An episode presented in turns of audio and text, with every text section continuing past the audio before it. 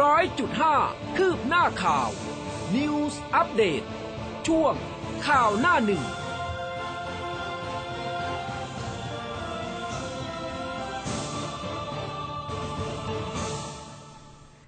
วัสดิ์คุณผู้ฟังค่ะ ต้อนรับเข้าสู่เช้าวันพุธนะคะ 19 มกราคม 2565 เช้าวันนี้คุณผู้ฟังอยู่กับอุ้มกัสมาค่ะ แล้วก็แอนพจนาธนธนากุลนะคะ วันนี้สองออีกแล้วค่ะ ใช่นะคะ กลกลับมาโคจรกลับมาเจอกันอีกแล้วค่ะนะคะ นานๆทีนะคะ ก็ตอนนี้มีไลฟ์ผ่านทาง Facebook นะคะ ฝากกดไลค์กดแชร์กันไปเยอะๆด้วย แล้วก็หน้าเว็บไซต์ของ 100.5 ของเรา news 1005 m c o t net นะคะ น้องแอนเมื่อวานได้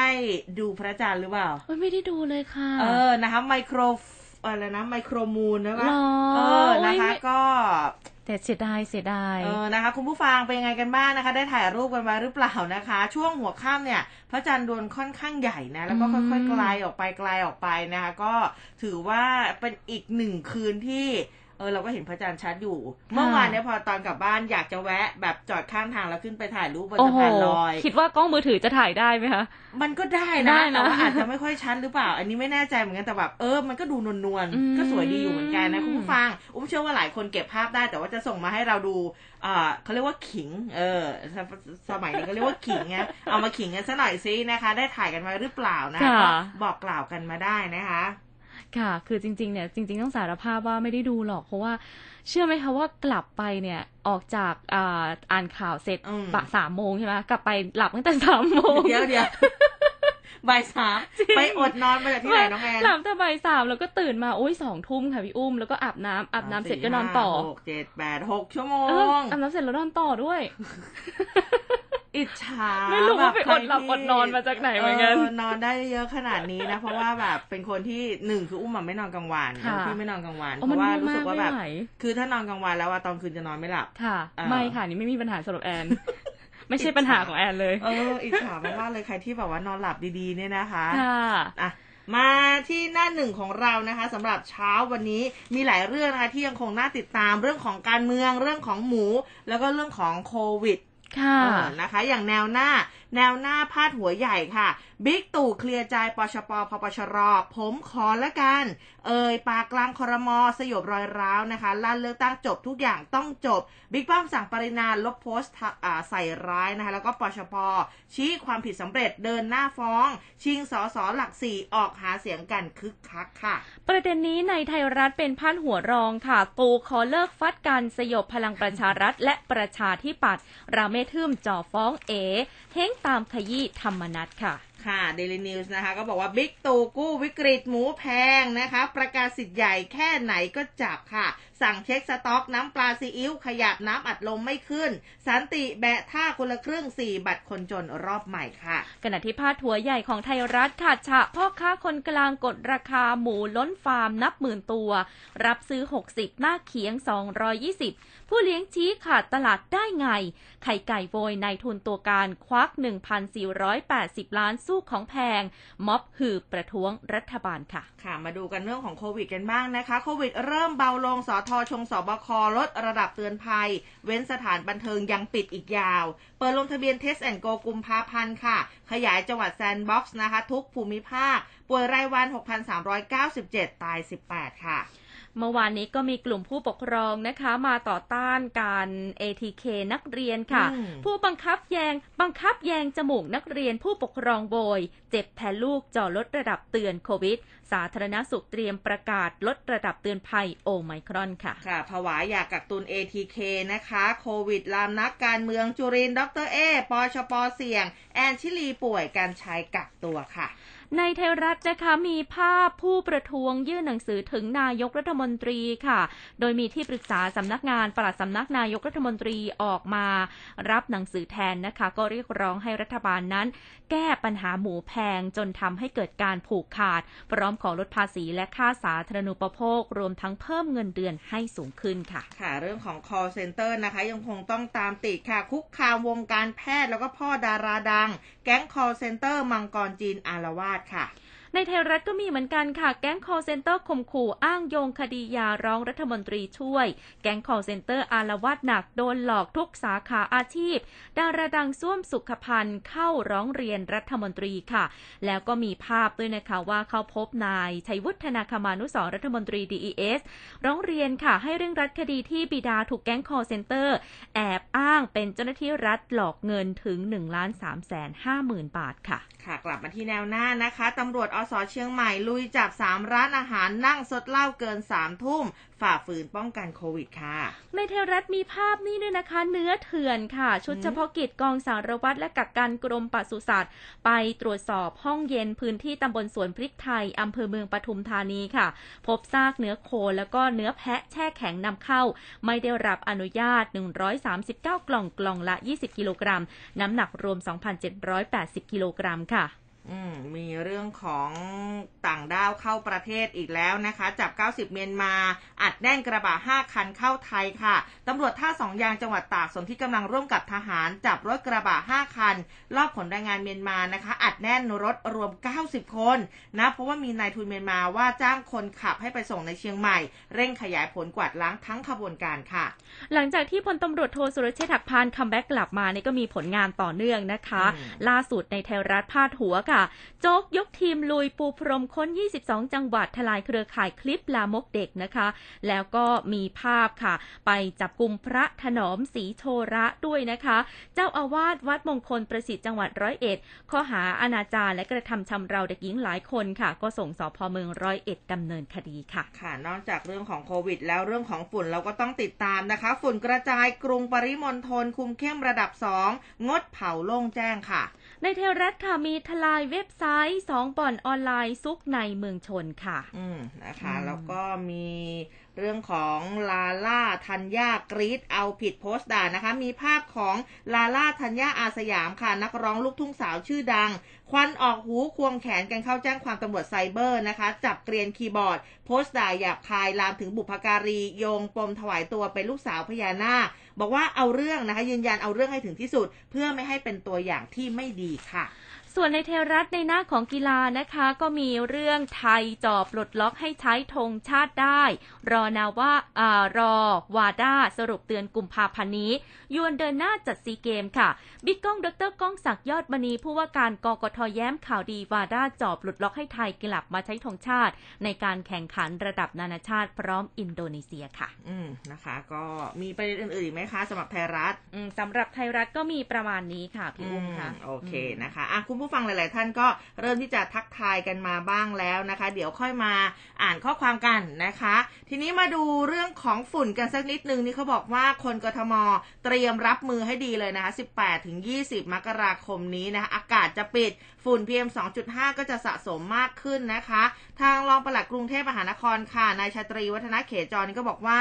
ตั้งแต่เมื่อวานนี้แล้วนะ 18 จนถึง 20 มกราคม ฝุ่นละออง PM 2.5 จะสะสมมากขึ้นอีกครั้งหนึ่งนะคะ เนื่องจากว่าสภาพอากาศมันปิด ลมก็นิ่งนะคะ ซึ่งทางกรุงเทพเองโดยสำนักสิ่งแวดล้อมเขาก็ดำเนินการตามแผนปฏิบัติการ แก้ไขปัญหาฝุ่นละอองประจำปีนี้อย่างต่อเนื่องก็เข้มงวด ในเรื่องของการตั้งจุดตรวจจับรถควันดำทุกประเภทนะบริเวณถนนสายหลักสายรองขาเข้าขาออก แล้วก็คุมเข้มสถานประกอบกิจการควบคุมไม่ให้ปล่อยมลพิษทางอากาศ เกินค่ามาตรฐานนะคะ แล้วก็งดกิจกรรม ที่ก่อให้เกิดฝุ่นละอองจากการก่อสร้างทุกประเภทค่ะควบคุมไม่ให้มีการเผาขยะ หรือว่าเผาในที่โล่งทุกประเภท แล้วก็เพิ่มความถี่ในการล้างแล้วก็ดูดฝุ่นถนนรวมถึงฉีดล้างต้นไม้ด้วยค่ะนี่พูดถึงเผาขยะเผาในที่โล่ง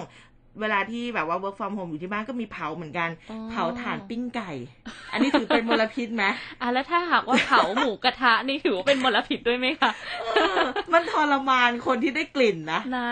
เออเป็นมลพิษทางกลิ่นของเราเองนะคะมลพิษทางท้องของเราเองค่ะอันนี้ก็ก็ก็ต้องดูแล แหมสุขภาพร่างกายกันค่ะสักนิดนึงนะนอกจากโควิดแล้วเนี่ยเรื่องของฝุ่นนะคะ ช่วงสองสามวันนี้ก็หนักหนาพอสมควรเลยนะคะค่ะไหนๆก็พูดเรื่องฝุ่นค่ะ มากันที่เรื่องของน้ำลมฟ้าอากาศในปีนี้กันน้ำลมบ้างฟ้าอากาศอ่าค่ะเพราะว่าทางสถาบันสารสนเทศทรัพยากรน้ำอะค่ะเขาก็ได้มีการออกมาบอกนะคะว่าในต้นปี 2565 เนี่ย ประเทศไทยกำลังเผชิญลานิญานะคะอืมแล้วก็ในปลายปีเนี่ยจะพลิกเป็นเอลนิโยอืมซึ่งโดยปกติแล้วลานิญากับเอลนิโยเขาจะสลับกันทุกๆ 4 ปีค่ะแต่อันเนี้ยปีเดียว ในหนึ่งปีเป็นแบบเนี้ยหลายปีมาแล้วหลายปีแล้วนะคะอืมที่ในแค่ปีเดียวเราเจอปรากฏการณ์ลานีญาและเอลนีโญ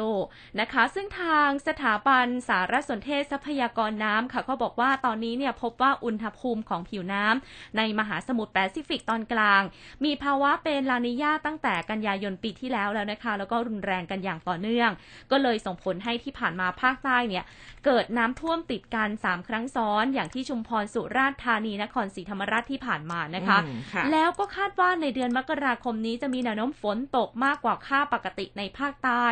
แล้วก็เสี่ยงที่จะเกิดน้ำท่วมอีกนะคะในปีนี้ค่ะอาจจะมีฝนแปรปรวน เพราะว่าสภาวะอุณหภูมิผิวน้ำทะเลนะคะ มีแนวโน้มพลิกจากร้อนอาจจากเย็นไปร้อน ซึ่งคาดการณ์ว่าสถานการณ์ฝนจะคล้ายกับปี 52 ที่มีฝนตกเร็วแล้วก็บ่อยครั้งนะคะ โดยจะเริ่มตั้งแต่ในช่วงเดือนมีนาคมจนถึงเมษายน อันนี้จะเริ่มมีฝนตกแล้วอืมต่อเนื่องไปจนถึงพฤษภาคมเข้าสู่ฤดูฝน จึงจะส่งผลให้ภัยแล้งในปีนี้ไม่รุนแรงมากนักค่ะ แต่ว่าจะเริ่มมีฝนทิ้งช่วงในช่วงมิถุนายนนะคะ เนื่องจากว่าภาวะลานิยาจะกลับมาในเมษายนถึงกรกฎาคมค่ะ แล้วก็มาตกเพิ่มในช่วงเดือนกรกฎาคมอืมแต่ปริมาณฝนที่ตกเนี่ยแม้จะตกเพิ่มแต่ก็ยังน้อยนะคะ จนถึงสิ้นปีแล้วก็พลิกกลับมาเป็นเอลนิโยก็น่าเป็นห่วงมากเนื่องจากปกติแล้วเนี่ย ในเดือนสิงหาคมกันยายนฝนจะตกต่อเนื่อง แล้วก็จะมีน้ำไหลลงเขื่อนเพื่อเก็บเอาไว้ใช้ฤดูแล้งปีหน้านะคะ นอกจากนี้ค่ะฤดูแล้งในปีที่ผ่านมาจนถึงปีนี้ พบว่าในเขื่อนหลักของภาคเหนือตอนบน และภาคตะวันออกเฉียงเหนือตอนบนเนี่ย ถือว่ามีน้ำต้นทุนน้อยนะคะพี่อุ้มคุณผู้ฟังอืมดังนั้นเนี่ยต้องบริหารจัดการให้ดีค่ะ แล้วก็เขาเตือนด้วยนะคะว่าในเดือนมกราคมต่อไปยังกุมภาพันธ์เดือนนี้เดือนหน้าต้องเฝ้าระวังสถานการณ์น้ำเค็มรุกในแม่น้ำเจ้าพระยาอีกแล้ว เพราะว่าตอนนี้เกษตรกรปลูกข้าวนาปรังไปแล้ว 2 ล้านไร่นะคะ แล้วก็มากกว่าในช่วงปีที่แล้วด้วยค่ะ ดังนั้นจะมีการดึงน้ำเจ้าพระยามาใช้เพิ่มขึ้น เมื่อเกิดภาวะน้ำทะเลหนุนเนี่ยก็จะทำให้มีปัญหาเรื่องของน้ำได้นะคะ ซึ่งสถานการณ์จะคลี่คลายมีนาคมถึงเมษายนหลังจากที่มีฝนตกลงมาอืมอันนี้ก็ต้องรอลุ้นเหมือนกันนะคะภัยแล้งก็มีนะคะ แล้วก็โอ้มีอีกหลาย ๆ เรื่องที่อาจจะต้องเตรียมตัวรับมือใช่กัค่ะนนะคะ อันทีนี้มีคุณผู้ฟังถามนะคะ บอกว่ากรุงเทพมีที่ไหนให้จองวัคซีนเข็มสามไหมครับ จองของสิริราชไม่ได้เลยนะคะ ก็อ่า มีเรื่องของทางท่านผู้ว่ากทมค่ะพลตำรวจเอกอัศวินขวัญเมืองท่านก็โพสต์ Facebook เมื่อวานนี้บอกว่ากทมเปิดจุดฉีดวัคซีนโควิด -19 นอกสถานพยาบาลเพิ่มอีก 6 แห่ง อันนี้อยู่ในห้างสรรพสินค้านะคะ เป็นสถานที่ที่สามารถที่จะเดินทางไปได้เดินทางสะดวกนะคะ แล้วก็พร้อมเปิดดำเนินการแล้ว 3 จุดนะคะ มีจุดฉีดของไทย PBS ที่ อันถนนวิภาวดีรังสิตมีเซ็นทรัลเวิลด์มีธัญพาร์คนะคะ แล้วก็อยู่ระหว่างเตรียมการอีก 3 จุดก็จะมีเซ็นทรัลพระราม 3 เซ็นทรัลปิ่นเกล้า แล้วก็อีสต์วิลล์นะคะ แล้วก็มีแผนที่จะเปิดเพิ่มเติมที่โรบินสันลาดกระบังเร็วๆนี้ อันนี้ก็เพื่ออำนวยความสะดวกให้กับประชาชนในการเข้ารับการฉีดวัคซีน ส่วนโรงพยาบาลกลาง อันนี้ก็เปิดจอง จองคิวนะคะ เปิดลงทะเบียนจองคิวฉีดวัคซีนป้องกัน เข็มที่ 3 ชนิดไฟเซอร์ค่ะ เป็นบุคคลในกลุ่มประชาชนทั่วไปหรือว่าต่างด้าวนะที่มีบัตรสีชมพู ไปลงทะเบียนได้ที่จุดลงทะเบียนวัคซีนชั้น 1 อาคารอนุสร์ร้อยปีนะคะ8โมงถึงบ่าย3ในวันราชการนะคะ ก็ อ่าเริ่มอันนี้ล่วงหน้าไปสักนิดหนึ่งนะ จดปฏิทินไว้นะคะ 24 มกราคมนะคะ ก็เป็นการลงทะเบียนจองคิวนัดรับวัคซีน เจ้าหน้าที่เขาจะแจ้งวันฉีดในใบนัดอีกครั้งหนึ่ง อันนี้อุ้มลงรายละเอียดไว้ใน Facebook Live เรียบร้อยแล้วค่ะ ค่ะเอามาดูกันที่ไหนๆก็พูดถึงเรื่องวัคซีนค่ะ มีอืมวัคซีนเด็กด้วยนะคะค่ะเพราะว่าตอนนี้เนี่ยก็มีการเตรียมความพร้อม หลังจากที่เราอนุญาตให้ฉีดวัคซีนให้กับเด็กอายุ5ถึง11 ปีกันไปแล้วค่ะและณเวลานี้สายพันธุ์โอไมครอนมีผลต่อเด็กมากๆนะคะอืมมีจำนวนเด็กที่ติดเชื้อแล้วก็มีอาการเนี่ยเพิ่มมากขึ้นค่ะเมื่อวานนี้ทางรัฐมนตรีว่าการกระทรวงสาธารณสุข นายอนุทินชาญวิรกูลค่ะ ก็ได้พูดถึงวัคซีนในเด็กนะคะ ว่าจะมาในช่วงปลายเดือนนี้จนถึงต้นเดือนหน้า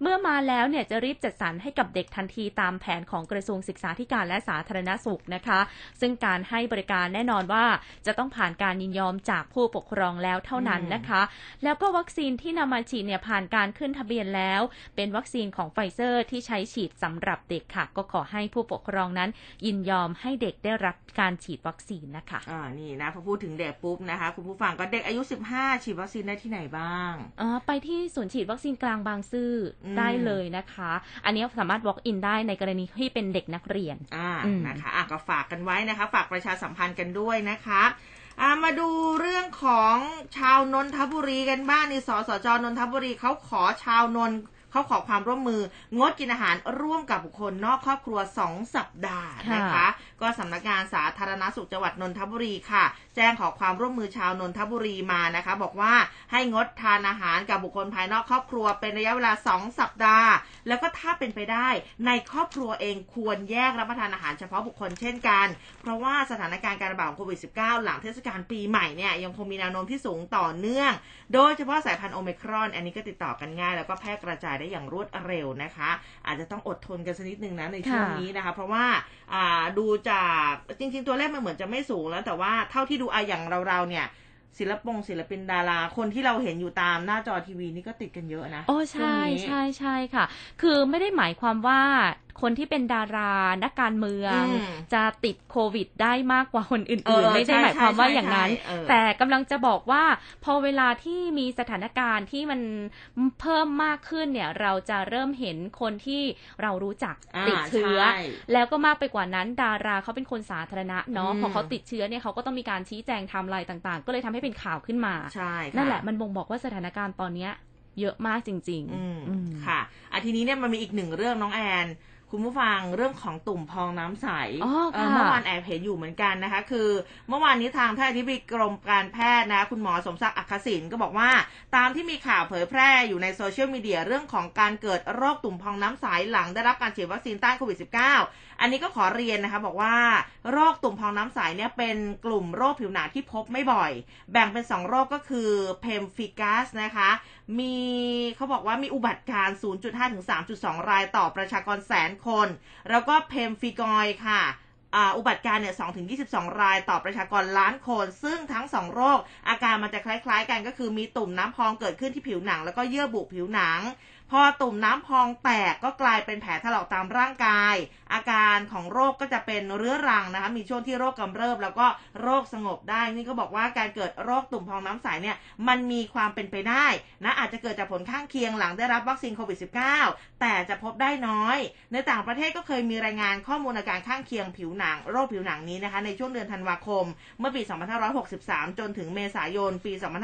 2564 หลังได้รับวัคซีนโควิด -19 อันนี้ก็พบว่าเกิดตุ่มน้ำพองใสหลังจากฉีดวัคซีนชนิด mRNA มีอยู่12 ราย โดย 7 รายหายในระยะเวลาเฉลี่ยเนี่ย3สัปดาห์ อีก 5 รายมีการดำเนินโรคต่อเนื่องต้องเข้ารับการรักษา แล้วก็นอกจากนี้ยังมีรายงานผู้ป่วยเป็นโรคตุ่มพองน้ำใสเนี่ยนะคะ หลังฉีดวัคซีนชนิด viral vector ด้วยเหมือนกันนะคะ แล้วก็ปัจจุบันเนี่ยยังไม่มีข้อมูลทางการแพทย์เพียงพอที่จะสามารถบอกได้ว่า การเกิดโรคนี้หลังฉีดวัคซีนเป็นเหตุการณ์ที่ เกิดร่วมกันหรือว่าเป็นปฏิกิริยาที่เกิดจากวัคซีนนะคะอืมก็อาจจะเป็นไปได้ว่าการออกฤทธิ์ของวัคซีนเนี่ยมันกระตุ้นให้เกิดภูมิต้านทานต่อไวรัส เกี่ยวข้องกับการทำงานของเซลล์เม็ดเลือดขาว ชนิด T เซลล์ซึ่งก็เป็นเซลล์สำคัญที่ทำให้เกิดโรคผิวหนังหลายชนิดอ่า หลายชนิดนะคะหรือว่าโปรตีนบางอย่างที่เป็นส่วนประกอบของวัคซีน ก็อาจจะเป็นตัวกระตุ้นให้เกิดปฏิกิริยาแพ้ภูมิตัวเอง โดยเฉพาะในผู้ที่มีปัจจัยทางพันธุกรรมในการเกิดโรคอยู่แล้ว แต่ว่าอย่างไรก็ตามเนี่ยผู้เชี่ยวชาญด้านโรคผิวหนังส่วนใหญ่เขาก็มีความเห็นว่าการได้รับวัคซีนป้องกันโควิดอ่าก็มีผลดีมากกว่าผลเสีย อืมอืมคนก็แบบโอ้คิดไปต่างๆนานามันเกิดอะไรขึ้นค่ะเออก็ต้องบอกว่าไม่ได้เกิดขึ้นกับทุกคนอืมนะคะ ดูอย่างเราสองคนในยฉีดกันมาแล้ว คนละสามโตัวก็ไม่มีอาการอะไรมากนอกจากเป็นไข้นอนสมไปวันสองวันสามวันมัอก็ยู่มีนะคะง่วงง่วงง่วงง่ง่ววงงกินเยอะกว่าปกติอ๋อหิว อันอันนี้นี้คือไม่รู้อาการข้างเคียงหรือเปล่านะคะกินเยอะกว่าปกเออติเพราะฉะนั้นเนี่ยโอเคเราอาจจะต้องไปลุ้นกันแหละว่าว่าอืมเราจะมีอาการอะไรหรือเปล่าแต่ค่ะถ้าโดยส่วนใหญ่แล้วก็คือไม่มีอืมนะคะ เมื่อสักครู่เนี้ที่พี่อุ้มพูดถึงนักร้องดาราเนี่ยที่อืมติดโควิดกันเนี่ยล่าสุดนะคะถ้าในหนังสือพิมพ์เนี่ยก็มีรายงานไปด้วยนะคะว่าอย่างนักร้องท่านแรกที่ติดก็คือพีทพลอ่านะคะพิทพลเนี่ยก็ประกาศผ่านทางอินสตาแกรมส่วนตัวนะคะว่าเขาเนี่ยติดเชื้อโควิด -19 คือหลังจากที่เอ่อออกจากบ้านไปจัดรายการเนี่ยกลับมาก็ตรวจ ATK นะคะอืมทุกครั้งไม่ตรวจพบเชื้อ แต่ว่าจนกระทั่งช่วงบ่ายโมงเนี่ยคือเขาไปจัดรายการเสร็จ9โมงอยู่ข้างๆเรานี่แหละอ๋อห้องเนี่ยอ๋อเหรอ97.5เนี่ย อ๋อเหรอไว้ายตายแล้ว97.5นี่แหละพอเสร็จเนี่ยพอหลังจากรายการเสร็จเนี่ยเก้าโมงอ่าพอสิบโมงเนี่ยก็ไปตรวจนะคะปรากฏว่าพบว่าบ่ายๆเนี่ยติดเชื้ออืมนะคะ แล้วก็อีกคนหนึ่งก็คือแอนชิลีค่ะอ๋อแอนชิลีสกอตน้องเคแอนมิสนะคะเป็น Miss Universe Thailand 2021เนี่ยก็ได้โพสต์เหมือนกันว่าเขาติดเชื้อโควิด -19 นะคะ แล้วก็ได้แจ้งให้ทุกคนทราบหลังจากที่ไปตรวจ RT-PCR เพื่อใช้ในการทำงาน ปรากฏว่าผลออกมาเป็นโพสิทีฟอืมแล้วก็มีหนุ่มกัญชัย อันเนี้ยยังไม่ติดนะคะอ่าแต่ว่ากักตัวทีมงานเขาอ่ติดทีมงานของอืมรายการโหนกระแสติดเชื้อ ก็เลยทำให้ทางหนุ่มกัญชัยเนี่ยก็จะต้องกักตัวไปด้วยอีกหนึ่งคนนะคะ นอกจากนี้โหยดาราหลายท่านเมื่อวานเนี่ยที่ประกาศออกมาติดเชื้อ มีทั้งวง 4EVE ด้วยนะคะ อันนี้เป็นโอ้เป็นอีกแล้วเหรอใช่ใช่วง 4EVE มีสองสาวสมาชิกวง 4EVE อาอายกับอาตอเอออ้าวตาออมนะคะโถก็ติดเชื้อโควิด -19 ตอนนี้อืมรักษาตัวที่โรงพยาบาลเป็นที่เรียบร้อยค่ะส่วนในแวดวงการเมืองเนี่ยก็ไม่แพ้กันเหมือนอันนี้กันโอละเวนะงคะมากอะใช่โอ้โหวุ่นวายกันมากหลังจากที่เมื่อวานนี้เนี่ยทางคุณเดชอิศม์นะคะใช่เขาค่ะประกาศออกมาว่าเขาติดเชื้อโควิด -19 แล้วก็ไปรักษาตัวที่โรงพยาบาลเป็นที่เรียบร้อยแล้ว ซึ่งเป็นการติดเชื้อในช่วงระหว่างการหาเสียงเลือกตั้งอืมใช่เพราะฉะนั้นเนี่ยคนที่เกี่ยวข้องเยอะมากใช่นะคะค่ะเป็นเหตุผลหนึ่งที่ทำให้หลายท่านต้องไปกักตัว อย่างเช่นนายเฉลิมชัยศรีอ่อน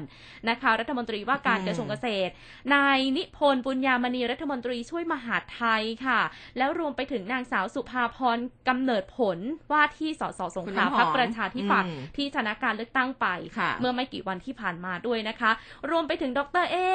ดรสุชัชวีสุวรรณสวัสดิ์ว่าที่ผู้สมัครผู้ว่าราชการกรุงเทพมหานครอืมก็ไปปราศัยเวทีใหญ่ที่สงขลาด้วยอืมเพราะฉะนั้นเนี่ยก็ต้องกักตัวด้วยเช่นงดเดียวกัช่วงนนี้งด งดลหางเสีพื้นยงที่ใช่เขาบอกตอนนี้เนี่ยเอ่อแผนที่วางไว้จะไปตลาดน้อยไปเยาวราชเออเนี่ยก็ต้องพับเก็บเอาไว้ก่อนกักตัวตามมาตรการ 14 วันอ่า14 วัน เดี๋ยวค่อยมาอืมว่ากันอีกทีหนึ่งค่ะนะคะ มันก็เลยส่งผลให้ประธานวิปรัฐบาลเขาก็เตรียมเสนอคุณชวนค่ะ สั่งขยายเวลางดประชุมสภาเพิ่ม หลังโอมิครอนนี่ก็ยังน่าเป็นห่วงนะคะ ซึ่งทางคุณนิโรธสุนทรเลขาสสนครสวรรค์พรรคพลังประชารัฐในฐานะ ประธานวิปรัฐบาลก็เตรียมนำความคิดเห็นแล้วก็เสียงสะท้อน จากสสพักร่วมรัฐบาลแล้วก็ฝ่ายค้านเกี่ยวกับความวิตกกังวลนะคะสถานการณ์โควิดโอมิครอนนี่ก็บอกว่ายังไม่น่าไว้วางใจนะก็มีการเข้าหารือกับทางท่านประธานสภานะคุณชวนหลีกภัยนะคะก็ขอให้อ่ามีคำสั่งนะคะขยายเวลางดการประชุมสภาออกไปอีกสักระยะหนึ่งหลังประธานสภามีคำสั่งนัดประชุมเนี่ย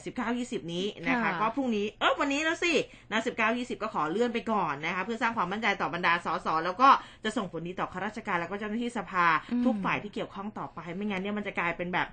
เยอะ cluster มากเออนะคะอยู่แล้วดีๆก็เป็นคลัสเตอร์หรือเปล่าวันนี้ใช่เนี่ยแล้วนักการเมืองเนี่ยท่านก็เดินทางไปพบปะประชาชน ช่วงนี้เนี่ยเยอะอยู่เรามีรอเลือกตั้งซ่อมสสหลักสี่จตุจักร30นี่แล้วนะอ่าเพราะฉะนั้นเนี่ยก็ยังต้องลงพื้นที่นะคะเพราะว่าเมื่อวานเนี่ยอย่างสามพักก็ลงลงไปพร้อม ๆ กันเลยเดี๋ยวเราค่อยมาพูดถึงรายละเอียดกันในได้ช่วงต่อไป แต่ว่าอีกประเด็นหนึ่งที่ค่ะน่าสนใจค่ะพี่อุ้มก็คือประเด็นของผู้ปกครองอืมเขาไปโวยเมื่อวานนี้ใช่ไหมอืมคือเขาออกมาเรียกร้องนะคะว่าไม่อยากให้มีการตรวจ ATK ในเด็กนักเรียนอืมเด็กน้อยรวมถึงอะไม่อยากให้บังคับใส่หน้ากากอนามัยในเด็กด้วยอืมนะคะ ซึ่งเรื่องนี้ก็สร้างการวิพากษ์วิจารณ์ให้กับสังคมพอสมควรนะคะค่ะโดยคุณแม่ท่านนี้เนี่ยค่ะก็มีอาชีพครูนะคะ นางสาวนัทมนตั้งบุญทินา เป็นตัวแทนกลุ่มผู้ปกครองที่ได้รับความเดือดร้อนค่ะ ก็นำผู้ปกครอง แล้วก็เดินทางมาที่กระทรวงสาธารณสุขนะคะ โดยบอกว่าไม่อยากให้มีการตรวจ ATK ให้กับนักเรียน แล้วก็อยากให้ยกเลิกการสวมหน้ากากอนามัยค่ะ ให้ทำแค่เฉพาะในที่สมัครใจเท่านั้นนะคะ เนื่องจากว่าที่ผ่านมาเนี่ยมองว่าไม่มีความจำเป็นและลูกหลานต้องทนเจ็บจากการแยงจมูกในการตรวจ พ่อแม่เนี่ยเมื่อเห็นลูกเจ็บเราก็เจ็บไปด้วยนะคะ การสวมหน้ากากอนามัยก็ไม่ควรที่จะบังคับควรให้แบบสมัครใจ ที่ผ่านมาเรียนออนไลน์มา 2 ปีค่ะ แต่พอเปิดเรียนเนี่ยกลับต้องมาตรวจ ATK ทั้งทางที่ทุกคนเนี่ยมีสุขภาพร่างกายที่แข็งแรงนะคะอืมซึ่งจริง ๆ แล้วเนี่ยถ้าหากว่าเรามองกันก็เข้าใจคุณเข้าใจพ่อคุณแม่เข้าใจนะคะ เพราะว่าเด็กๆเนี่ยเขาก็ไม่เข้าใจไงอยู่ๆเอาทำไมอะไรขนาดเราเองอะแยงทุกอาทิตย์ หรือแทบจะทุกวันเลยค่ะพี่อุ้มก็เราก็ยังเจ็บก็เลยนะทำใจนะอืมเวลาอืมทำหนึ่งทำใจตอนแรกคือเรื่องของเจ็บอะแน่นอนค่ะอยู่แล้วทำใจที่สองคือ ติดหรือไม่ติดาอันนี้ยังก็ยังก็ยังเป็นอยู่ ใช่เออแต่ว่าสำหรับเด็กเนี่ย ถ้าหากเอาไม้เข้าไปแยงเขาก็เจ็บเราอันเนี้ยใช่เราเข้าใจ แต่จริง ๆ แล้วการตรวจหาเชื้อมันมีหลากหลายวิธีนะคะเออมีน้ำลายใช่ ตอนนี้เนี่ยเราตรวจแบบน้ำลายก็ได้บางที อาจจะต้องกลับมาคิดว่าโอเค เราอาจจะใช้ชุดตรวจ ATK ในแบบที่เป็นน้ำลายอืมสำหรับเด็กนะคะใช่เพื่อที่จะป้องกันอาการเจ็บเพราะบางทีเด็กเอาเข้าไปเขาก็ดิ้นร้องอืมเงี้ยก็จะทำให้การบังคับหรือควบคุมเนี่ยค่อนข้างยากขึ้นนะคะ แต่ค่ะยืนยันว่าควรมีเออหลายภาคส่วนยังคงยืนยันว่าเราควรที่จะมี เพราะว่าเป็นการป้องกันเอาไว้ก่อนที่จะมาแก้ไขทีหลังเนาะถูกต้องถ้าเกิดว่าพบการติดเชื้อในโรงเรียน กลับไปติดที่บ้านอืมโอ้โห คราวนี้แหละก็กลายเป็นเรื่องใหญ่เรื่องใหญ่มากขึ้นอีกใช่คราวนี้ค่ะลูกเจ็บมากกว่าเดิมอีกนะคะเออนะคะอืมหัวอกคนเป็นพ่อเป็นแม่คือถามว่าเข้าใจไหมเข้าก็ใจเออเราก็เข้าใจเราเห็นหลานเราตรวจเราก็เข้าใจใช่ใช่แต่ว่า เออนั่นแหละนะคะเอาพูดถึงเรื่องนี้เนี่ยไหนๆก็ไหนๆแล้วฝากองค์การเภสัชหน่อยไหม เรื่องของ ATK เอาค่ะแบบของเด็กอะที่เขาต้องใช่เปลี่ยใช้นเอารูมาปแบบขายหน่อยสิอืมเออเอามาขายหน่อยคือเมื่อวานเนี่ย เมื่อวานวันที่สองแล้วที่เปิดผ่านทางออนไลน์ค่ะคือวันแรกอะครึ่งชั่วโมงหมด เมื่อวานเนี่ยไม่ถึงสิบนาทีโอ้หมดแล้วหมดเกลี้ยงเลยนะคะ ก็ยังก็ยังคง เป็นที่ต้องการของประชาชนอยู่แต่ค่ะอันนี้เนี่ยใช่ฝากไว้อีกนิดนึงนะคะเพราะว่าเด็กๆอะคือเขาแยงจมูกก็แบบไม่ไหวจ็บเนาะอะไม่ไหวไม่ไหวไม่เออบางของบางอย่างเนี่ยมันใช้ได้ประสิทธิภาพก็จริง แต่มันใช่ไม่ได้เหมาะสมกับทุกเพศทุกวัยถูกต้องอ่านนะคะ เราก็เห็นจากแบบคลิปต่างๆ กว่าจะโอ้โหแยงกันได้นะคะ อันนี้ก็ฝาก GPO ด้วยนะคะเรื่องของการ ตรวจ ATK แบบน้ำลายเอามาขายบ้างค่ะนะเพราะว่าตอนนี้เท่าที่กุ้มดูแล้วเนี่ยมันค่อนข้างหายากนะแบบน้ำลายใช่แล้วก็ราคาค่อนข้างที่จะสูสูงงอยู่ คือน้ำลายเนี่ยถ้าในรูปแบบเทคโนโลยีล่าสุดอืมเมื่อก่อนเนี่ยต้องใช้วิธีการอ่าขอขออนุญาตนะคะคือเออการถุยน้ำลายเออใช่แล้วถุยน้ำลายไม่ได้แค่น้อยๆนะคะเออเขาเขาจะต้องใช้เยมีอะอยู่ปริมาณอะนะโอ้ยแล้วแบบใช่ ภาพมันก็แล้วคก็งจะห้ามไม่ห้ามมีฟองอีกอะไรอีกอ่าคือแบบ โอ้กว่าจะเอาออกกันมาได้ใช่นี่ก็ยากคืออยู่อันนี้คิดถึงภาพเวลาที่เราเออถุยอะมันรู้สึกว่าโอ้ยมันก็ดูไม่สุภาพอืมดูไม่สวยงามนะคะ แต่ตอนนี้มีวิธีใหม่ก็คือให้เราเนี่ยนำก้านเข้าไปอม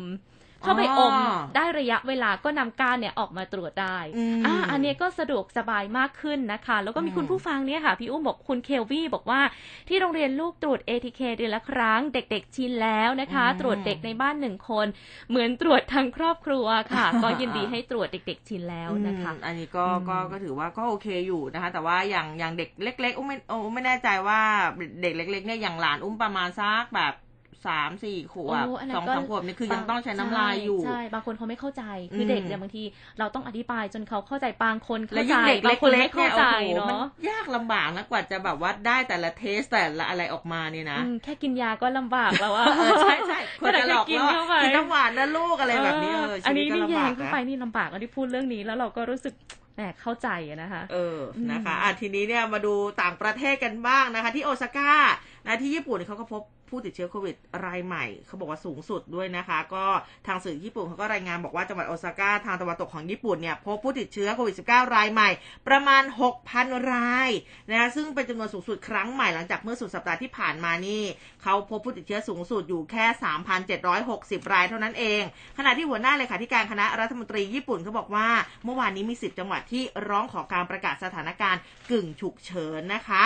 ส่วนทางด้าน BOJ นะธนาคารกลางญี่ปุ่นเขาก็ปรับเพิ่มแนวโน้มการขยายตัวของเศรษฐกิจญี่ปุ่นในปีงบประมาณปีนี้ขึ้นสู่ร้อยละ 3.8 จากเดิมที่ร้อยละ 2.9 นะคะก็บอกว่าการฟื้นตัวของเศรษฐกิจถือเป็นหลักฐานที่พิสูจน์ว่าผลกระทบที่เกิดจากการระบาดของเจ้าเชื้อตัวนี้เนี่ยเริ่มลดน้อยลงค่ะ อืมเออค่ะ ต่างต่างประเทศนี่เขาก็ไม่ได้ธรรมดาเหมือนกันนะค่ะใช่ใช่ยังไม่ธรรมดา แต่ว่าที่จีนเนี่ยไม่ธรรมดามากเลยค่ะเออเพราะว่าเขาไปพบเชื้อในจดหมายและพัสดุโอ้ที่ส่งมาจากใช่ต่างประเทศเอออ๋อคือได้ข่าวเหมือนกันคือข่าวนี้นะคะก็สร้างความตกอกตกใจ แต่ว่าจริง ๆ ไม่ใช่เหตุการณ์แรกที่เกิดขึ้นในอืมช่วงที่ติดโควิด -19 กันแรกค่ะๆปีที่แล้วเนี่ยก็มีเหตุการณ์แบบนี้เหมือนกันนะคะ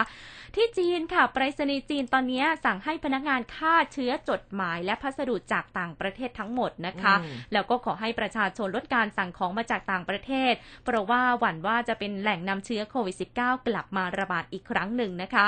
หลังจากที่จีนเนี่ยต้องเผชิญกับโควิด -19 ในหลายพื้นที่แล้วก็กำลังเตรียมเป็นเจ้าภาพจัดโอลิมปิกฤดูหนาวด้วยนะคะอืมค่ะแต่ว่าล่าสุดค่ะ มีการพบนะคะว่า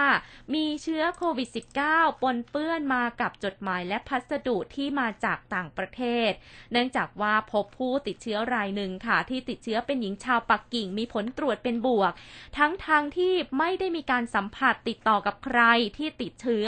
ไม่ได้เดินทางไปต่างประเทศนะคะ โดยเชื้อที่ตรวจพบเนี่ยเป็นไวรัสที่พบในอเมริกาเหนือ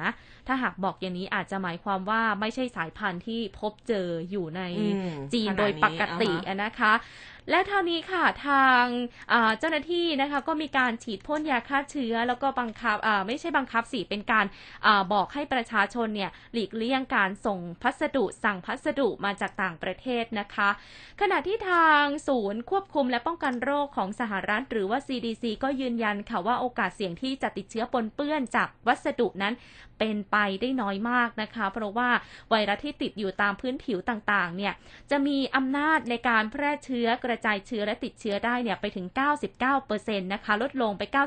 99%ภายในระยะเวลา 3 วัน แต่ว่าทางการจีนก็ยังยืนยันที่จะคุมเข้มต่อไป เพราะว่าเขาก็เตรียมที่จะจัดโอลิมปิกฤดูหนาวในเดือนหน้านี้แล้วนะคะอืมเพราะฉะนั้นเป็นเรื่องที่จำเป็น ค่ะ เรื่องของโอลิมปิกฤดูหนาวก็เป็นเป็นเรื่องที่หลาย ๆ ประเทศเขาก็เลื่เออนอมันก็เป็นไหมประเด็นอยู่อะอืมเออ เอายังไงดีนะคะ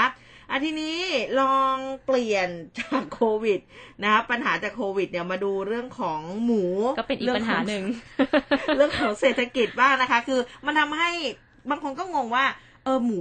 อย่างเดียวเนี่ยมันทำให้หลายอย่างขึ้โอ้นราโหคาเออนะคะ กระจายไปหลายอย่างไข่ก็ขึ้น ไก่ก็ขึ้น เออก็งงๆอยู่เหตมืออนนนี้กันลามไปยันมะละกอแล้วค่ะ เออใช่มะละกอก็ขึ้น นี่อืมซาลาเปาวราพรชอบกินไหม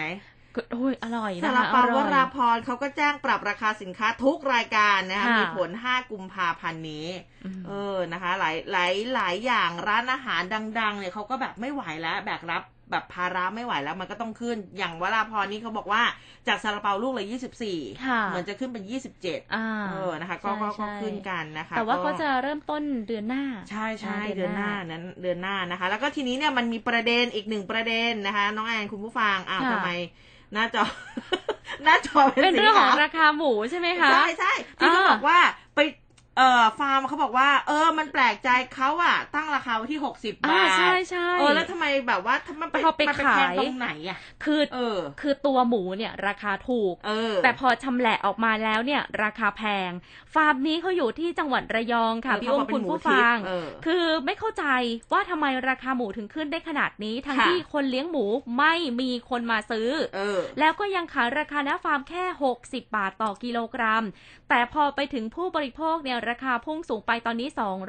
220 บาท เจ้าของฟาร์มบอกไม่รู้ไปแพงที่จุดไหนนะคะอืมคนเลี้ยงขายได้ราคาถูกแต่ผู้บริโภคซื้อแพง เรื่องหมูฟาร์มไม่มีคนซื้อประสบปัญหากันหลายฟาร์มนะคะ ทั้งจังหวัดระยองจันทบุรีแล้วก็ที่จังหวัดตราด หมูครบอายุขายยังค้างอยู่ในฟาร์มหลายหมื่นตัวค่ะอืมทำให้ผู้เลี้ยงต้องแบกรับภาระค่าอาหารจนแทบจะรับไม่ไหวแล้วนะคะ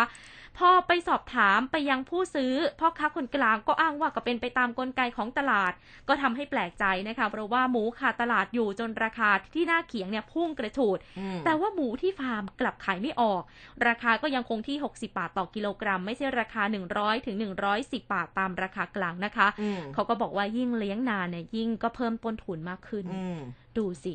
อันนั้นเหมือนเป็นแบบหมูทิพย์ ทีนี้ผู้สื่อข่าวก็ลงไปที่ตลาดสดสตาร์นะคะที่ระยองเหมือนกัน เป็นตลาดสดค้าปลีกค้าส่งที่ใหญ่ที่สุดในระยองเพื่อสำรวจอาการขายเนื้อหมูเนี่ยนะคะ คือแม่ค้าหมูรายหนึ่งเนี่ยเขาก็สัมภาษณ์บอกว่าเออก็ทราบข่าวมาเหมือนกันนะลูกค้ามาบอกให้ฟังว่ามีฟาร์มที่ขายหมูแห่งหนึ่งในระยองเนี่ยที่อ่าบอกว่าขายหมูหน้าฟาร์มกิโลกรัมละหกสิบาท แต่ทำไมที่เขียงยังขายอยู่ที่กิโลละสสอองร้อย200 220 นะคะ คือเขาบอกว่า เฮ้ยมันไม่ใช่เรื่องจริงนะค่ะเขาคิดว่ามันน่าจะเป็นการแอบอ้างมากกว่านะคะอืมบอกว่ามีมีเท่าไหร่นะคะ ที่แบบโอ้ฟาร์มจะไปจับจองนะคะ คือมันมีที่ไหนเนี่ยเออ นะคะ อันนี้ก็เป็นแบบ เป็นข้อถกเถียงนะ สรุปว่ามันมีจริงหรือมันไม่มีจริง นั่นน่ะสิ ถ้ามีเออจะรีบไปอย่างนี้นะคะเออแต่ว่าทางฟาร์มเขาก็ยืนยันนะ เพราะเขาก็บอกชื่อบอกอะไรมาหมดเลยนะ ว่าเขาอันนี้ฟาก็ร์มต้องอะไรดูต้องดูอีกทีหนึ่งนะ คิดว่าวันนี้น่าจะมีความเคลื่อนไหวแหจริละงเพราะว่าข่าวเนี้ยออกมาช่วงประมาณเย็นๆของเมื่อวานนะคะค่ะ เพราะฉะนั้นเนี่ยวันเนี้ยผู้สื่อข่าวหลายหลายสำนัก น่าจะลงน่าจะลงพื้นที่ไปแน่ๆตรวจสอบดูที่ฟาร์มแห่งนี้ว่า มีจริงหรือเปล่าที่หมูราคา 60 บาท และเราไม่รู้ว่าเขาเลี้ยงหมูเนี่ยฟาร์มของเขากี่ตัวอืมนะคะ ว่าจะอาจจะโอเค ถ้าหากว่ามีการไปสำรวจ อาจจะมีฟาร์มบางฟาร์มหลงเหลืออยู่ก็ได้ที่มีปริมาณหมูที่ขายเป็นตัวตัวๆเนี่ยอืมเพียงพอค่ะ นะคะเออไม่รู้เหมือนกันว่าเกิดอะไรขึ้น ใช่ใช่แต่ว่าเมื่อวานเนี้ยทางสภาองค์กรของผู้บริโภคนะคะ ก็มีการเสนออาการลดผลกระทบหมูแพงเช่นเดียวกัน คือที่ผ่านมาเราก็มีหลายภาคส่วนนะคะเขาก็แนะนำว่าต้องนำเข้าไหมอืมนะคะ หรือว่าจะมีการนำเนื้อหมูแช่แข็งเนี่ยออกมา จำหน่ายชั่วคราวหรือเปล่านะคะค่ะทั้งนี้ค่ะ นางสารีอ๋องสมหวังเลขาธิการสภาองค์กรของผู้บริโภคนะคะ ก็บอกว่าที่ผ่านมาเขาก็เข้าใจดีค่ะเพราะว่าหมูเนี่ยเจอปัญหาต่างๆ มากมาย ทั้งการระบาดของอาฮิวาแอฟริกาในหมู แล้วก็มีการปกปิดข้อมูลทำให้เกิดการจัดการปัญหาที่ล่าช้านะคะทำให้หมูในระบบเนี่ยมีน้อยลง หลายฝ่ายก็เสนอไปอย่างที่แอนได้บอกไปค่ะ ดังนั้นนะคะ เขาบอกว่าถ้าหากว่าจำเป็นที่จะต้องมีการนำเข้าเนื้อหมูแช่แข็งมาจากต่างประเทศ ก็อยากจะให้มีการกำหนดเงื่อนไขให้ชัดเจน สนับสนุนให้เกิดทางเลือกให้กับผู้บริโภคอย่างแท้จริงค่ะ แล้วก็จำกัดเฉพาะเนื้อหมูที่มาจากแหล่งผลิตที่ปลอดจากการใช้สารเร่งเนื้อแดงเท่านั้นนะคะอืมทั้งนี้รัฐควรหาแนวทางในการให้เกิดโครงสร้างการเลี้ยงหมูของเกษตรกรรายย่อยพื้นที่ต่างๆ เพิ่มขึ้น อันนี้น่าสนใจนะคะ เพราะว่าเป็นการแก้ไขปัญหาระยะยาว ก็เป็นการชดเชย การเลี้ยงหมูที่ล้มไป2 0 0แสนตัวที่ผ่านมา แล้วก็ไม่ให้เกิดการผูกขาดทางราคาให้ขึ้นอยู่กับบริษัทขนาดใหญ่ หรือว่าผู้เลี้ยงรายใหญ่เท่านั้นอืมอย่างที่เกิดขึ้นในปัจจุบันนะคะ ขณะที่ผู้บริโภคนั้นก็ต้องมีส่วนในการรับผิดชอบค่ะ ที่ทำให้เกิดกระบวนการเลี้ยงหมูที่ปลอดภัยนะคะ แล้วก็มีการสนับสนุนการเลี้ยงหมูแบบธรรมชาติ ที่รู้จักกันในนามว่าหมูหลุมด้วยนะคะอืมทั้งนี้ค่ะที่ผ่านมาเนี่ยปัญหาโครงสร้างราคาไม่ชัดเจนระหว่างหน้าหมูมีชีวิต ราคาหมูมีชีวิตหน้าฟาร์มก็จะเป็นอีกราคาหนึ่งอืมแต่เมื่อมาประกอบอาหารทำไมต้องมีการกำหนดราคาที่แพงขึ้นเป็น2เท่าของราคาหมูที่มีชีวิตนะคะ รวมทั้งปัญหาวัตถุดิบการเลี้ยงหมูที่เป็นต้นทุนเนี่ยที่สูงมากๆด้วย ถ้าหากเทียบกันกับการเลี้ยงหมูในต่างประเทศ ก็เลยตั้งคำถามนะคะว่าความเป็นธรรมของผู้บริโภค และคุณภาพชีวิตของเกษตรกรนั้น จะมีการจัดการอย่างไรเอค่ะอมันอยู่ตรงไหนบางคอืนมเขาก็ตั้งคำถามขึ้นมาอยู่เหมือนกันอะ กระเถิบจากหมูมามาที่ไก่กันบ้างค่ะนะบางคนก็บอกว่าอะหมูแพงมากินไก่ไหมนะคะเอาไก่จะแพงหรือเปล่านะคะ ซึ่งทางกรมการค้าภายในเขาก็ประกาศตรึงราคาไก่สดค่ะ มีผลตั้งแต่เมื่อวานนี้นะคะ ไปจนกว่าสถานการณ์จะคลี่คลายเพื่อที่จะช่วยเหลือประชาชนในภาวะวิกฤตนะคะ โดยกรมการค้าภายในมีการหารือร่วมกับสมาคมผู้เลี้ยงไก่เนื้อ สมาคมผู้ผลิตไก่เพื่อส่งออก นะคะแล้วก็สมาคม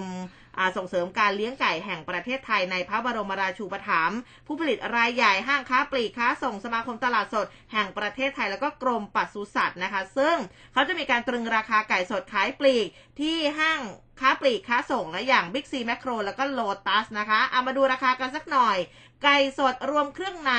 ไก่สดไม่รวมเครื่องในขายราคา 60ถึง65 บาทต่อกิโลกรัมค่ะอะยังรับไหวกันไหมอ่านนะคะน่องติดสะโพกนะ60ถึง65 บาทต่อกิโลกรัมน่องสะโพก65ถึง70 บาทต่อกิโลกรัม เนื้ออกไก่นะคะ70ถึง75 บาทต่อกิโลกรัมค่ะ ก็เริ่มกันไปตั้งแต่เมื่อวานนี้นะคะ เป็นต้นไปไปจนกว่าสถานการณ์จะคลี่คลาย โดยราคาขายปลีกในตลาดต่างๆ อันนี้ก็ต้องมีราคาที่สอดคล้องกับราคาดังกล่าวด้วย ก็บอกว่าทางกระทรวงพาณิชย์เนี่ยจะเสนอของงบกลางจากรัฐบาลสำหรับการดูแลค่าครองชีพให้กับประชาชน วงเงิน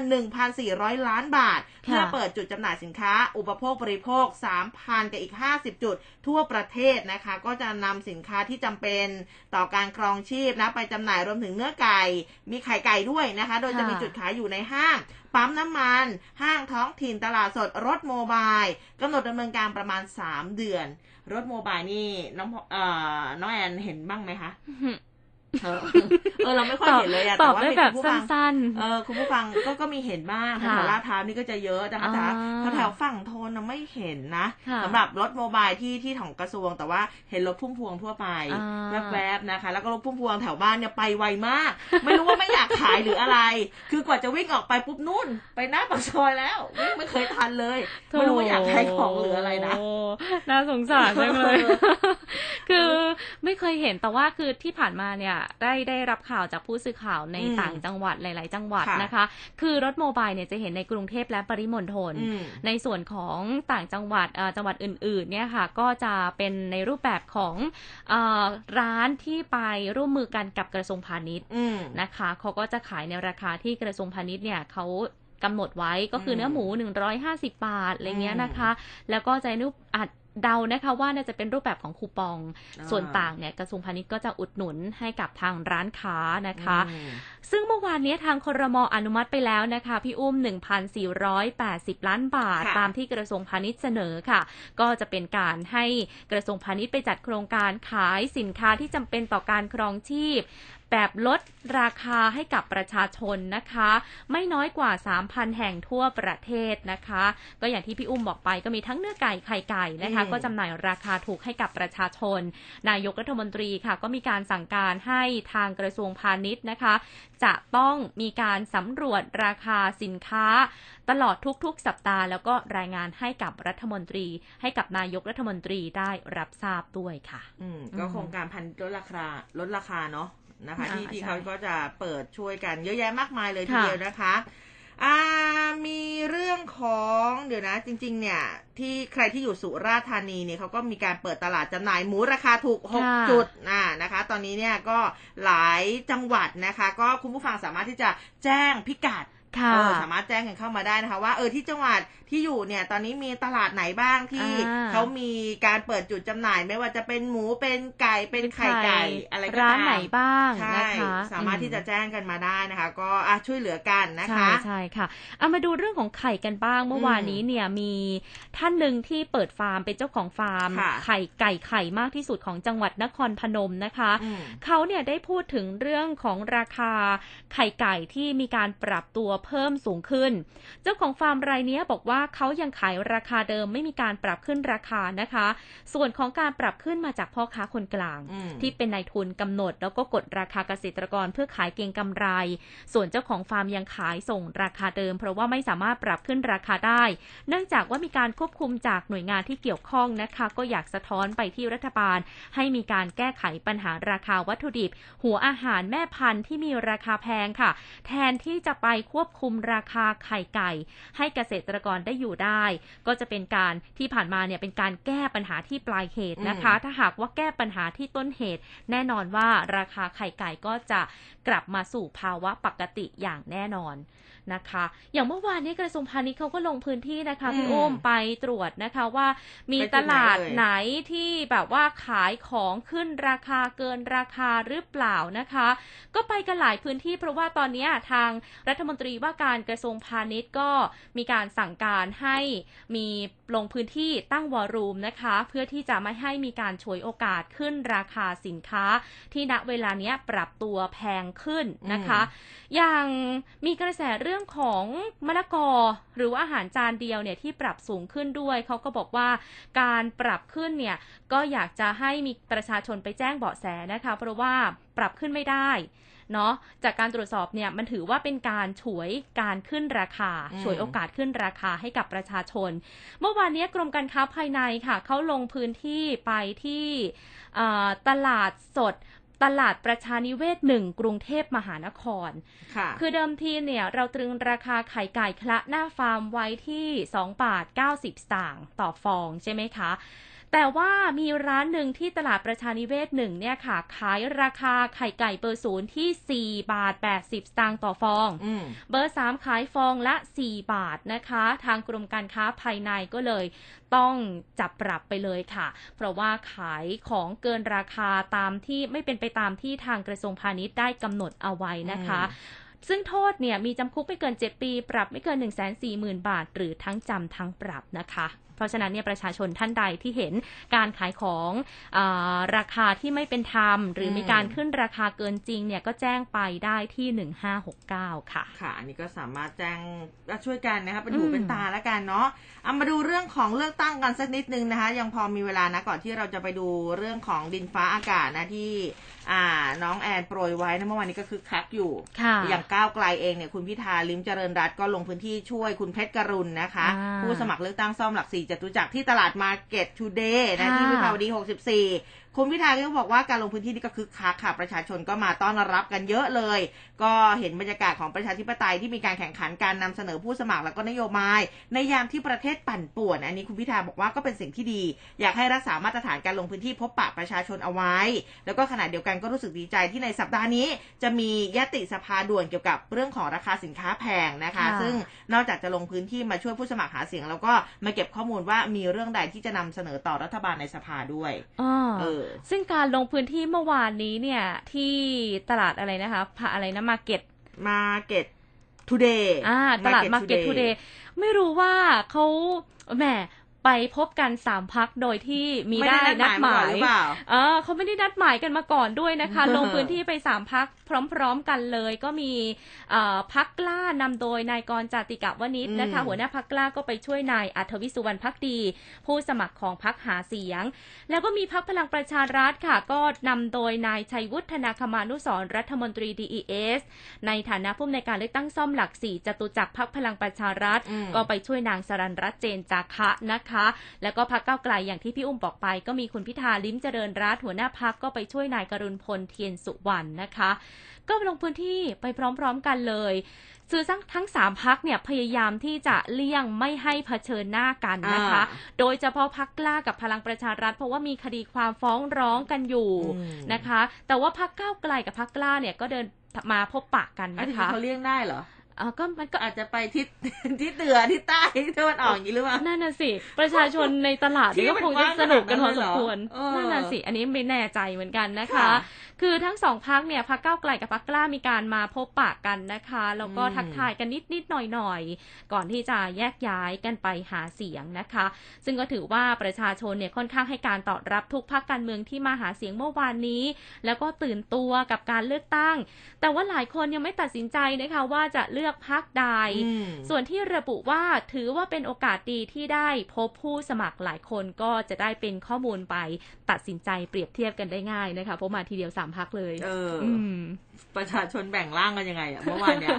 เออเดี๋ยวจะวิ่งพักนี้แล้วก็ไปพักนี้อีกทีหนึ่งเออไม่แน่รู้ว่าใจเหมือนกันนะไปใจตรงกันกันตรงไหนนะคะเอออืมค่ะอาทีนี้เนี่ยมาดูอ่าอัปเดตอาการของน้องอุ้มกันสักนิดหนึ่งนะคะค่ะเป็นพยาบาลสาวที่โรงพยาบาลอุ้มผางที่ตอนนี้มาอ่ารับการรักษาตัวที่โรงพยาบาลราชวิถีนะคะค่ะหลังจากที่เมื่อวันที่ 17 มกราคมเนี่ยทางโรงพยาบาลราชวิถีได้มีการรับส่งตัวนางสาว ปุญญวีศรีดวงแปลงหรือว่าน้องอุ้มนะคะ พยาบาลสาวอุ้มผางที่ได้รับบาดเจ็บสาหัส จากเหตุรถตู้พยาบาลฉุกเฉิน ของโรงพยาบาลอำเภออุ้มผาง จังหวัดตากชนกับรถบรรทุกพ่วง บนถนนสายแม่สอดอุ้มผางนะคะ ที่จังหวัดตากก็มารับการรักษาต่อที่โรงพยาบาลราชวิถี โดยทีมงาน Sky Doctor แล้วก็ศูนย์กู้ชีพนเรนทรโรงพยาบาลราชวิถีค่ะก็บอกว่าอ่าอัปเดตอาการเมื่อวานนี้ช่วงเที่ยงนะคะ น้องยังไม่รู้สึกตัวนะคะ แล้วก็ค่ะใช้เครื่องช่วยหายใจแล้วก็มีอาการสมองบวม แผลที่ขาไม่มีอาการติดเชื้อค่ะ โดยแพทย์ผู้ดูแลให้ความเห็นว่า ผู้ป่วยนั้นยังคงต้องได้รับการดูแลสังเกตอาการอย่างต่อเนื่องนะคะ แล้วก็ให้การรักษาภาวะสมองบวมดังกล่าว ซึ่งทางโรงพยาบาลราชวิถีเขาก็จะมีการแถลงอาการคืบหน้า เป็นระยะระยะต่อไปนะ ส่งกำลังใจให้น้องด้วยนะคะค่ะส่งกำลังใจให้หายไวๆนะคะ เมื่อวานนี้คุณอนุทินก็เดินทางไปเยี่ยมอาการน้องอุ้มอืมด้วยนะคะค่ะที่โรงพยาบาลราชวิถี แล้วก็ได้อัปเดตอาการที่อย่างที่พี่อุ้มบอกไปว่าก็ยังมีอาการสมองบวมอยู่ไม่รู้สึกตัวนะคะ แต่ถ้าหากว่าสมองหายบวมเมื่อไหร่ก็น่าจะตอบโต้ได้ดีขึ้น ทั้งนี้ค่ะทางรัฐมนตรีว่าการกระทรวงสาธารณสุขก็บอกว่าอุบัติเหตุที่เกิดขึ้นไม่ได้ต้องการให้เกิดขึ้นนะคะ จากนี้ก็ต้องหามาตรการป้องกัน ไม่ให้เกิดเหตุซ้ำรอย แล้วก็ขอย้ำว่าทางกระทรวงนั้นจะดูแลนางพยาบาลรายนี้อย่างสุดความสามารถค่ะ ค่ะ ก็ส่งกำลังใจให้น้องกันเยอะๆนะคะค่ะเอาละมองเวลาแล้วเดี๋ยวไปพักกันสักครู่นะคะ ไปดูเดี๋ยวกลับมาดูเรื่องของสภาพดินฟ้าอากาศ แล้วก็จริงๆยังมีอีกหลายข่าวเลยนะคะ ใครที่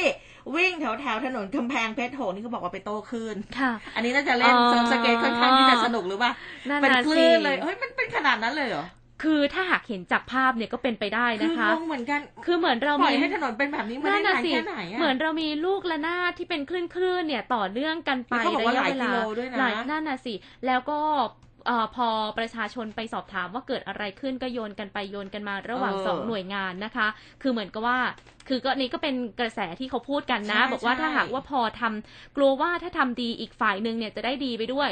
แต่พอเวลาถ้าหากทำออกมาไม่ดีก็เหมือนโยนกันไปว่าอีกฝ่ายหนึ่งทำไม่ดีเออแล้วสรุปอะไรอย่างเงี้ยจะเป็นยังไงนะคะเดี๋คยวนเดี๋ยวที่รับผลก็เป็นเราเอง เดี๋ยวช่วงหน้าเดี๋ยวช่วงหน้ามาติดตามกันนะว่าแต่ว่าค่ะตอนนี้เนี่ยพักกันแป๊บหนึ่งค่ะ ร้อยจุดห้าคืบหน้าข่าว News อัปเดตช่วงข่าวหน้าหนึ่ง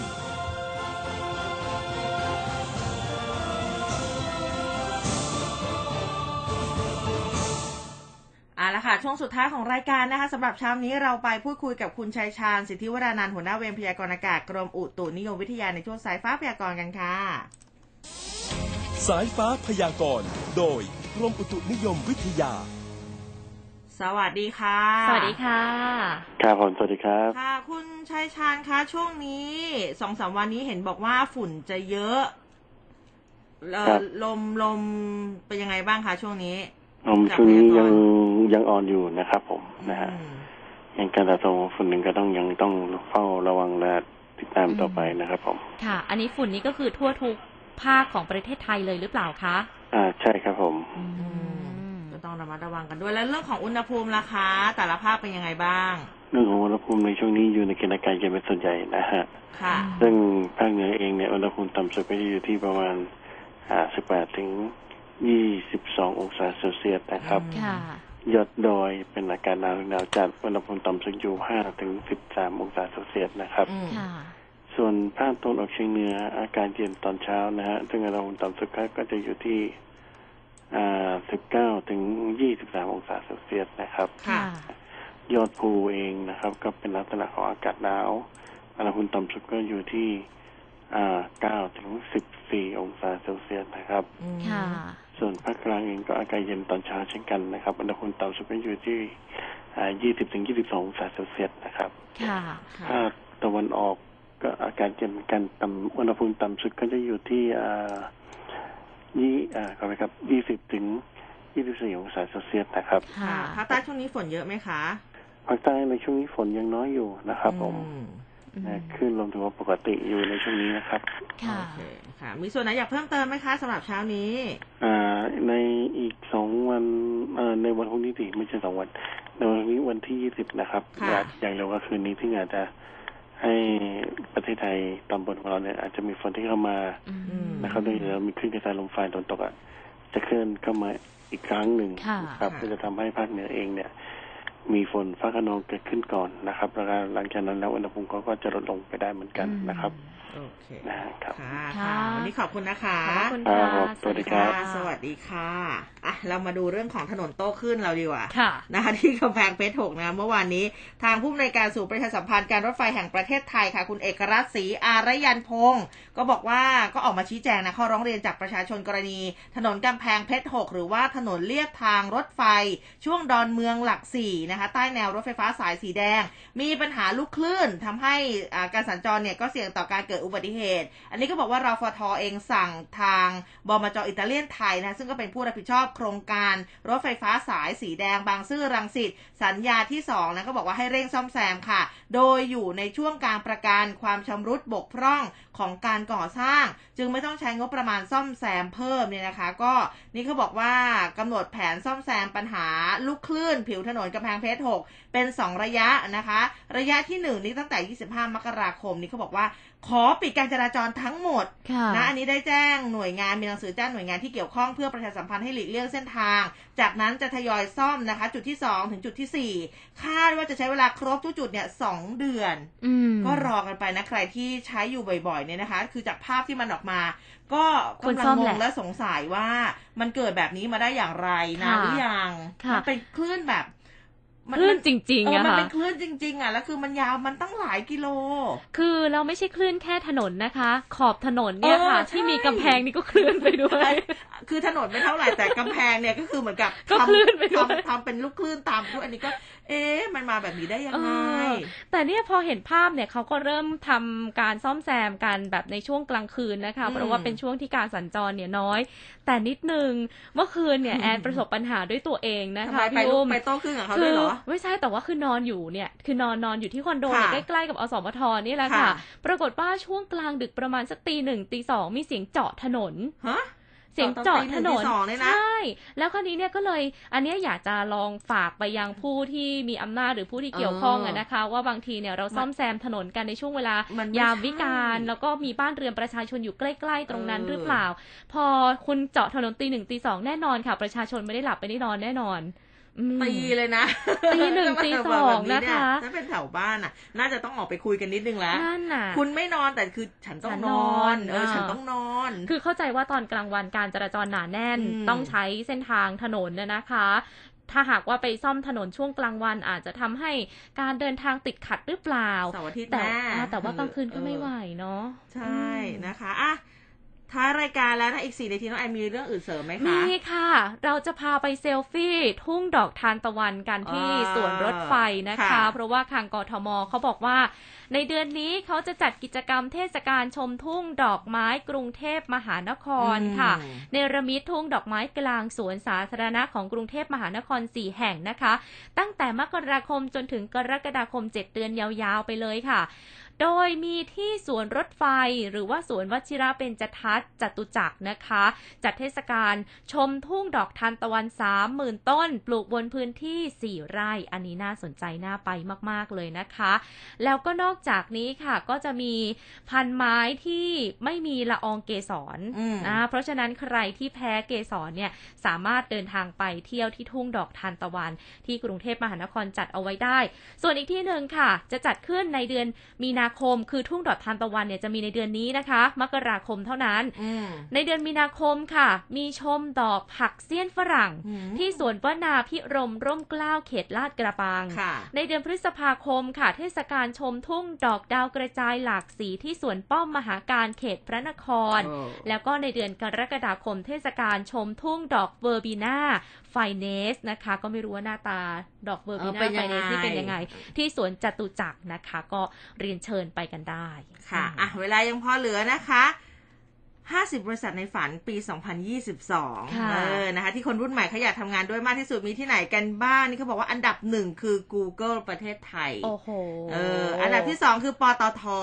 ค่ะอันดับที่สามคือช้อปปี้อะไรหลายคนใช้กันอยู่บ่อยๆอ่าเออนะคะ คนรุ่นใหม่เขาก็อยากเข้าไปทำงาน อันดับที่สี่คือ Apple ค่ะ อันดับที่ห้าคือ Line นั่นเองค่ะนะอ่าอันดับหกอ่าสักสิบอันดับแล้วกันนะ อันดับหกคือ SCG ค่ะอันดับที่7คือไทยเบฟ อันดับที่ 8 คือ Agoda อันนี้ใครชอบท่องเที่ยวนะอืมอันดับที่ 9 คือบิดครับค่ะอ่าแล้วก็อันดับที่ 10 คือกลุ่มมิตรผลนั่นเองค่ะนะคะอสมทก็อยู่อันดับไหนคะเออตอนนี้ยังหาลิสต์ไม่เจอเลยเดี๋ยวอ่าแซวแล้วก็แซวกันแซวไปแซวไปก่อนจริงๆมันมีนะความสุขนะทำงานที่อสมทเบิกบานอ่าได้เงินเดือนตรงเวลาโอ้ happy แล้วใช่ใช่ค่ะคืออันนั้นนะที่พี่อุ้มบอกเนี่ยเป็นบริษัทคนรุ่นใหม่จริง ๆนะคะใช่อย่าง Google เนี่ยเราก็ทราบกันดีว่า เขาโอ้โห ในออฟฟิศเนี่ยบรรยากาศการทำงานการจัดมีกงจัดการสันทนาการเขาดีเลิศต่างๆนะคะจริงอืมสุดยอดเลยนะคะ ก็อ่าถือว่าเป็นอีกหนึ่งที่ทำงานที่ได้รับความนิยมจากคนรุ่นใหม่ในปีนี้นะคะเอาละค่ะวันนี้เวลาหมดแล้วนะคะ อุ้มกับน้องแอนลาคุณผู้ฟังไปก่อนนะ กลับมาเจอกันใหม่วันพรุ่งนี้ตีห้าจนถึงหกโมงลาไปแล้ว สวัสดีค่ะ สวัสดีค่ะร้อยจุดห้าคืบหน้าข่าว News อัปเดตช่วงข่าวหน้าหนึ่ง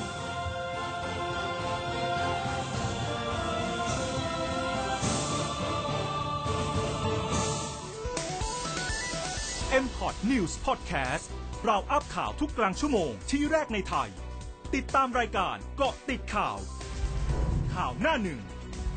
ร้อยจุดห้าเจาะหุ้น และศูนย์อักษร ทาง m c o t News Podcast ได้แล้ว ทั้งทาง Spotify และ Google Podcast ตีแผ่ทุกสภาพในสังคม แชร์ทุกปรากฏการณ์ในโลกออนไลน์ และร่วมกันตรวจสอบข่าวให้ได้อัธรส กับแหล่งข่าวตัวจริงเสียงจริง สวัสดีครับ คุณผู้ฟังที่เคารพครับ นางเหงาบรรเทาทุกข์ครับชุติภพเหงากุลครับจากรายการแชร์เล่าข่าวเด็ดนะครับท่านฟังแชร์เล่าข่าวเด็ดในช่วงบ่ายๆอย่างนี้ไม่ได้เพียงแค่เอาข่าวมาแชร์กันเท่านั้นนะครับ แต่ยังเปิดมุมมองหรือว่าเปิดโอกาสให้ท่านทั้งหลาย ได้นำความคิดความอ่านเกี่ยวกับเรื่องของข่าว มาช่วยกันแชร์ มาช่วยกันมุมมองเปิดประเด็นเพื่อที่จะทำให้